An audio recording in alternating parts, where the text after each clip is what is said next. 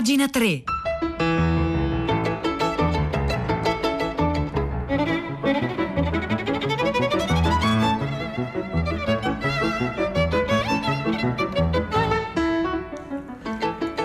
Buongiorno, un saluto da Nicola La Gioia, benvenuti a pagina 3, la cultura nei quotidiani, nelle riviste e nel web. Sono le 9.22 secondi di lunedì 8 febbraio. Noi oggi cominciamo parlando di un genere letterario che furoreggiò, diciamo, una ventina d'anni fa eh, o poco più e che oggi sembra un po' desueto, ma che ha anticipato in qualche modo il futuro che poi sarebbe il nostro presente. Il genere in questione del cyberpunk ne scrive Francesco Guglieri eh, su Domani e comincia con una frase appunto che, di, William Gibson, che è uno dei maggiori esponenti appunto della letteratura cyberpunk, che diceva il futuro è già arrivato solo che non è stato equamente distribuito. E appunto parlava di fantascienza, ma in realtà, scrive Francesco Guglieri su Domani, parla molto della situazione in cui ci troviamo oggi.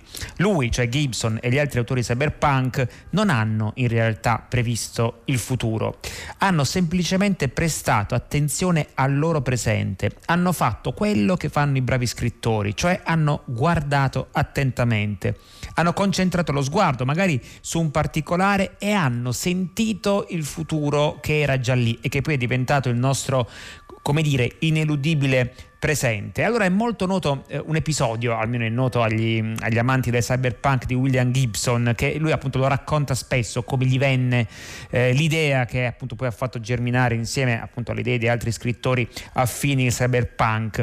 Tra le varie suggestioni che lo hanno ispirato, scrive Guglieri su Domani, c'è l'aver osservato un giorno, un giorno di tanti anni fa, un ragazzino che giocava a un videogioco arcade, concentrato, fuso con la macchina, impenetrabile dall'esterno. All'epoca ancora internet non esisteva.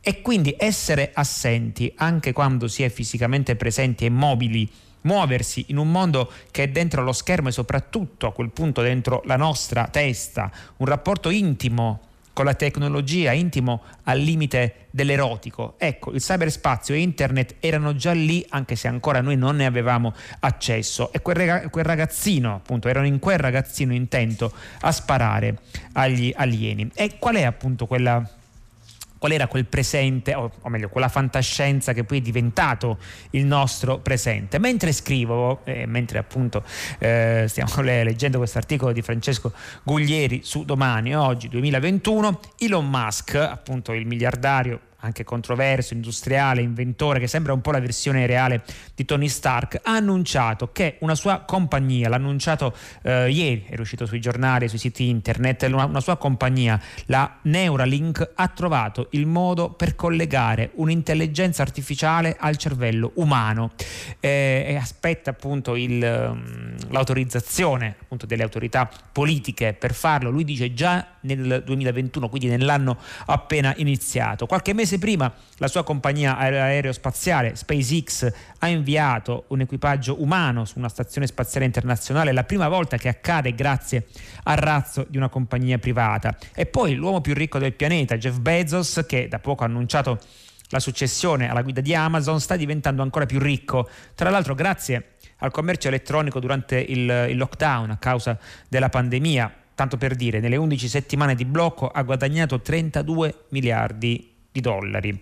È così ricco che ha pensato bene di investire anche lui nello spazio. A fine luglio, eh, ecco, questa, questa compagnia spaziale, appunto la Blue Origin, non soltanto, ecco, per capire quanto questa oligarchia che era stata immaginata dal cyberpunk è diventata appunto presente. Basti ricordare che a fine luglio i capi di Facebook, Google, Amazon e Apple sono stati convocati per un'audizione al congresso degli Stati Uniti per rendere conto della loro posizione sul mercato, che non è soltanto il mercato americano, è il mercato mondiale e del resto hanno fatturati superiori al PIL di intere nazioni e quindi un potere a volte superiore a quello di determinati stati. Esattamente ciò che eh, gli scrittori cyberpunk eh, avevano immaginato. Eh, tra l'altro appunto anche il modo in cui è cambiato il nostro modo di immaginare il futuro, cioè quella famosa frase eh, non esiste più il futuro di una volta e sarà per questo, scrive Francesco Guglieri, che c'è una diffusa sensazione di morte del futuro, cioè come se qualsiasi progetto utopistico, rivoluzionario o comunque di cambiamento profondo fosse impossibile, oppure e forse questo bombardamento di informazioni, cioè la sensazione di dover sempre essere aggiornati, allineati con i cambiamenti tecnologici velocissimi e ormai impossibili da, da gestire, forse è questo, scrive Francesco Guglieri su domani, a impedirci di sollevare lo sguardo e il pensiero dall'immediato così da poter avere una nuova eh, visione. Ma perché mai? Perché sembra che non ci siano alternative all'esistente? Mai come oggi appunto viviamo in un mondo cyberpunk eh, in cui i romanzi cyberpunk possono essere letti come vere e proprie guide del presente. Eppure al tempo stesso il cyberpunk come fenomeno letterario ci appare paradossalmente come qualcosa, scrive Guglieri, che appartiene al nostro passato. Il nostro presente è il futuro di quel passato. E forse è questo il paradosso, continua Guglieri. Il cyberpunk viene visto con nostalgia, viene estetizzato. Questa rimozione credo sia il nostro modo per esorcizzare una paura, cioè per non fare i conti con la nostra eh, realtà. E poi appunto veniamo a queste multinazionali che 30 anni fa insomma non erano così pervasive, eh, certo lo erano sin dagli anni 70, ma qualcosa è cambiato negli ultimi eh, 20-25 anni. Eh, gli scrittori cyberpunk, scrive Coglieri su Domani, le, le, chiamavano eh, Zaibatsu, cioè erano questa, eh, queste mega corporation i cui interessi e ricchezze erano vasti e ramificati. Sono le vere protagoniste, in realtà, le vere protagoniste in negativo dei romanzi di cyberpunk, in realtà vengono anticipate dalle visioni di, di, di scrittori come Philip K. Dick. Sono appunto multinazionali al cui apice in questi romanzi, e vediamo se ci ricorda qualcosa che riguarda il presente, al cui apice ci sono figure oscure o sfuggenti un'elite autoreferenziale e predatoria che accumula enormi ricchezze grazie a un capitalismo piratesco e teoricamente illegale, ma di fatto legale. In un mondo in cui le aziende private hanno capitali e poteri superiori a quelli di una nazione e appunto in questo mondo qui a un certo punto lo Stato non esiste più. Nel mondo cyberpunk non c'è più lo Stato se non come vago scheletro burocratico, come burattino posseduto appunto da entità più potenti, per non parlare delle città trasformate in una sorta di megalopoli notturne che si estendono appunto queste, queste, queste megalopoli su tutto il globo, ma appunto sono megalopoli che non hanno più nulla della polis, una giungla di pura violenza fisica e sociale, uno scenario di disuguaglianze in cui pochissimi, e ancora qui ci ricorderà qualcuno, prosperano a scapito del 99% di appunto chi non ha questi poteri. Insomma, in cui l'Apocalisse è un mondo in cui l'Apocalisse non appartiene al futuro, il mondo è già finito, l'Apocalisse è già avvenuta e sta continuando ad avvenire. Ovviamente il, um, eh, questi romanzi devono essere apocalittici, ma appunto raccontano il nostro mondo e soprattutto rappresentano appunto oh, la vera letteratura critica del neoliberismo per come appunto in questi ultimi vent'anni, soprattutto quello tecnologico, si è sviluppato e ha cominciato appunto a eh, dominare eh, le nostre vite. All'epoca appunto eh, fenomeni come Cambridge Analytica ancora proprio non erano immaginabili, eppure questi scrittori li hanno immaginati. Allora, per ehm, tornare al cyberpunk come strumento di lettura non non più del futuro, ma del presente. C'è questo articolo molto interessante di Francesco Guglieri su Domani.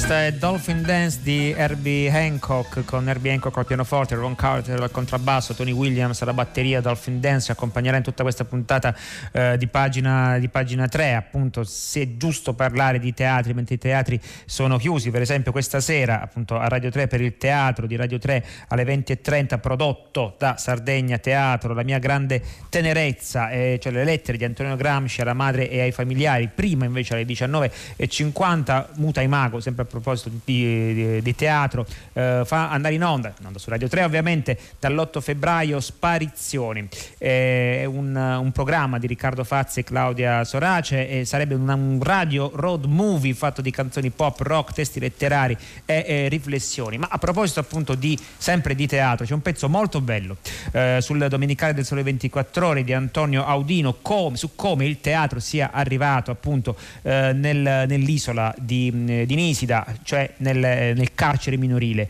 Nisida da tempo è un'isola nel teatro, anche se, ben lont- anche se ben lontano dai palcoscenici abituali del nostro paese, e lo è grazie alle attività che si svolgono all'interno dell'istituto penale per minori che lì appunto ha la sua sede dove proprio l'alchimia fra le vite dei giovani detenuti e l'invenzione appunto del teatro si fondono in modo unico. Fu in realtà Edoardo De Filippo il primo a rendere appunto ehm, a portare il teatro nella mezzaluna di roccia collocata davanti a Posillipo è legata alla terraferma da un breve istmo artificiale. Il grande attore drammaturgo dedicò la sua attenzione di senatore a vita dall'81 all'84 alle condizioni degli adolescenti rinchiusi nelle carceri napoletane e proprio qui, cioè proprio a Nisida, creò un laboratorio di teatro. Dopo di lui il figlio Luca mantenne uno stretto rapporto con quella realtà decidendo persino di trascorrere tra quelle mura il giorno del trentesimo anniversario della morte del padre, del 31 ottobre del 2014.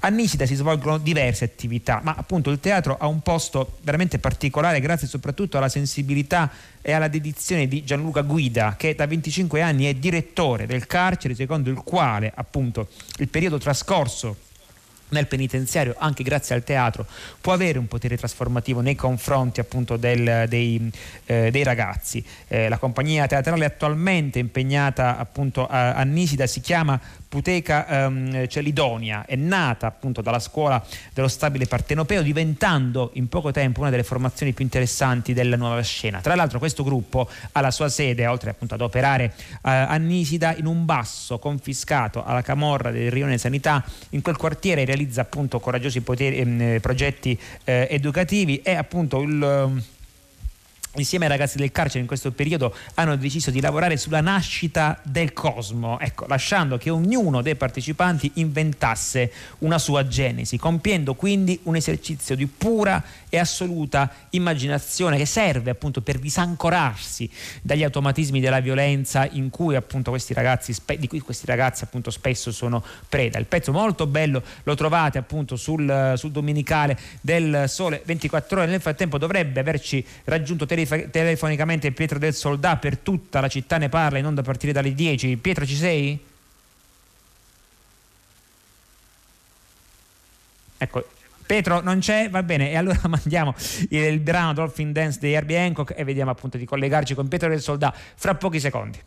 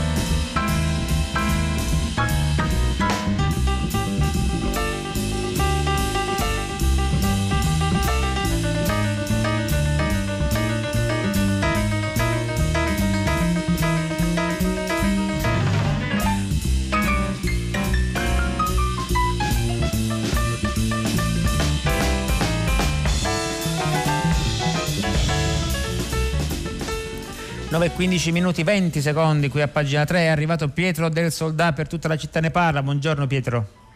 Eccoci Nicola, buongiorno. Si parlerà di eh, transizione ecologica e recovery plan o Next Generation EU perché mentre ci si interroga su quanta parte avrà nel nascente governo Draghi l'ambiente, beh, è arrivata una bella telefonata a prima pagina di un professore che con la sua classe davanti a lui stavano facendo lezione di educazione civica chiamato a Radio 3 per raccontarci che stavano raccon- analizzando un fatto importante, interessante accaduto in Francia, questa sentenza del Tribunale amministrativo che condanna lo Stato francese per eh, non aver ottemperato agli accordi di Parigi del 2015. C'è chi dice vabbè ma non c'è tempo ora per occuparsi di ambiente, altre sono la priorità, la salute e l'economia, eppure è vero che Next Generation EU e tutti i miliardi che arriveranno all'Italia prevedono un impegno importantissimo, più di un terzo in realtà dovranno essere spesi per una transizione ecologica del nostro sistema produttivo. Questo cosa significa e con quale anche attenzione da parte dell'opinione pubblica si accata da un anno di pandemia? Ci interessa ancora l'ambiente? Alle 10 in diretta Nicola, grazie. Grazie Petro del Soldato. 335 5634 296 l'ambiente ci interessa sì anche perché eh, scriveva Francesco Cuglieri sul pezzo cominciato con cui abbiamo cominciato questa puntata di pagina 3 su, su, su domani. Parla anche appunto del, eh, dell'apocalisse diciamo così immaginata dai romanzi super, eh, cyberpunk per ciò che riguarda appunto lo sfruttamento delle risorse e appunto il riscaldamento globale e così via. Quindi è fondamentale. Ehm, a proposito di grandi romanzi riscoperti su Robinson del, eh, di Repubblica. C'è un pezzo molto bello di Nadia Fusini che appunto si interroga sul, sul, modo in cui determinati romanzi possano riassumere un intero paese, l'animo, possano carpire, eh, isolare e appunto far brillare, e non è detto che sia un'anima sempre splendente, l'anima proprio di un, eh, di un intero paese, il paese in questo caso gli Stati Uniti, il romanzo è il grande Gatsby. Torniamo a distinzioni antiche, scrive Nadia Fusini dal punto di vista del contenuto, il grande Gatsby di Francis Scott Fitzgerald, ora in edizione illustrata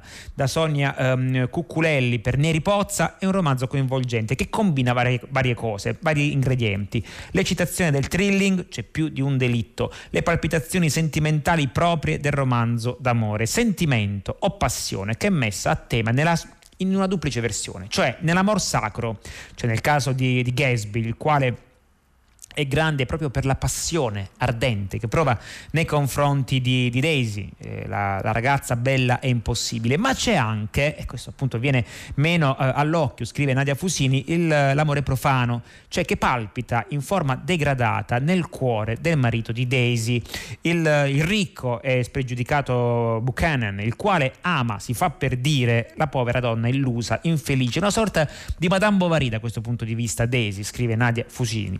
In questo, in questo senz'altro, con Fitzgerald siamo già alla Pulp Fiction, dice appunto, scrive Fusini su, mm, su, Robinson, e il romanzo diventa anche una black comedy eh, che appunto dell'amore affronta le pene, la delusione, la menzogna e anche la violenza. Però la questione è chi ama chi. Una questione filosofica prima che appunto eh, sentimentale. E, mm, nel romanzo appunto, eh, appunto, per esempio, a un certo punto, visto che Gatsby viene tolto di... Ecco, su questa cosa qui non sempre si, ci, ci, si riflette no? leggendo il grande Gatsby. Quando Gatsby viene tolto di, tolto di, mezzo, si potrebbe dire appunto che trionfa, trionfa il rapporto d'amore degradato fra Daisy e suo marito Buchanan, eh, da cui potremo dedurre appunto che l'homo americanus eh, e anche la donna americana è incapace di amore se non dell'amore del denaro e del lusso. Tant'è vero che Fitzgerald quando appunto descrive i due, cioè la coppia che in un certo senso in, eh, nella, con la forza dell'amore puro Gatsby vorrebbe andare ad insidiare, cioè quella di Tom e Daisy, eh, scrive Fitzgerald, dei due, marito e moglie, erano gente sbadata, fracassavano cose e creature e poi si rifugiavano nei loro soldi o nella loro diffusa sbadataggine o qualunque cosa fosse a tenerli insieme, lasciando agli altri il compito di raccogliere i cocci. A raccogliere i cocci, e qui appunto il meccanismo narrativo del grande Gatsby si fa più interessante, c'è una terza persona, che è Nick Carraway, il narratore, e quindi il romanzo è il puzzle che Nick compone mettendo insieme i cocci. E anche qui è abbastanza interessante chi ama chi. Cioè, ehm, Gatsby ama Daisy. Daisy non si capisce bene chi ami, forse in fondo in fondo ama suo marito di quell'amore degradato. E Nick ama appunto seppur non di un amore erotico, ama Gatsby, cioè lui è attratto appunto da Gatsby, il raccontatore sedotto appunto da questo, da questo eh, avventuriero. Eh, Nick intona nel, nel finale sfuggente la sua orazione funebre per Gatsby, identificando in lui addirittura i pellegrini e i padri fondatori quando giunsero alla, dalla vecchia e corrotta Europa verso le rive della nuova e vergine America. E qui c'è appunto questa parte del finale che è bellissima e indimenticabile, scrive Nadia Fusini, mentre la luna saliva più in alto, percepì la vecchia isola che un tempo era spuntata davanti agli occhi dei marinai olandesi, verde e fresca mammella del nuovo mondo. Alberi scomparsi per fare posto alla casa di Gatsby avevano un tempo assecondato, in bisbigli l'ultimo e il più grande di tutti i sogni umani. Per un fuggevole e magico momento l'uomo, deve aver trattenuto il respiro davanti a questo continente, chiamato a una contemplazione estetica che non capiva né desiderava, faccia a faccia, per l'ultima volta nella storia, con qualcosa di commisurato alla sua capacità di meraviglia.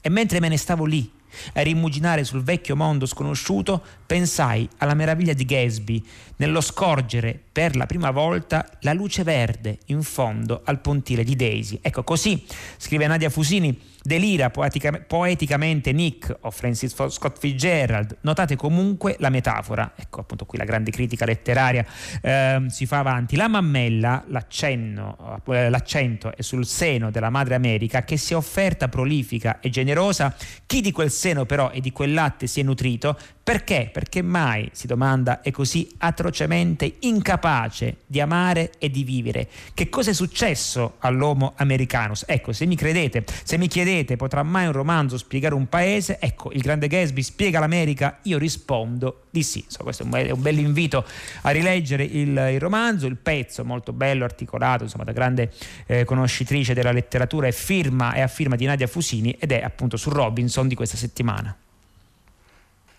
you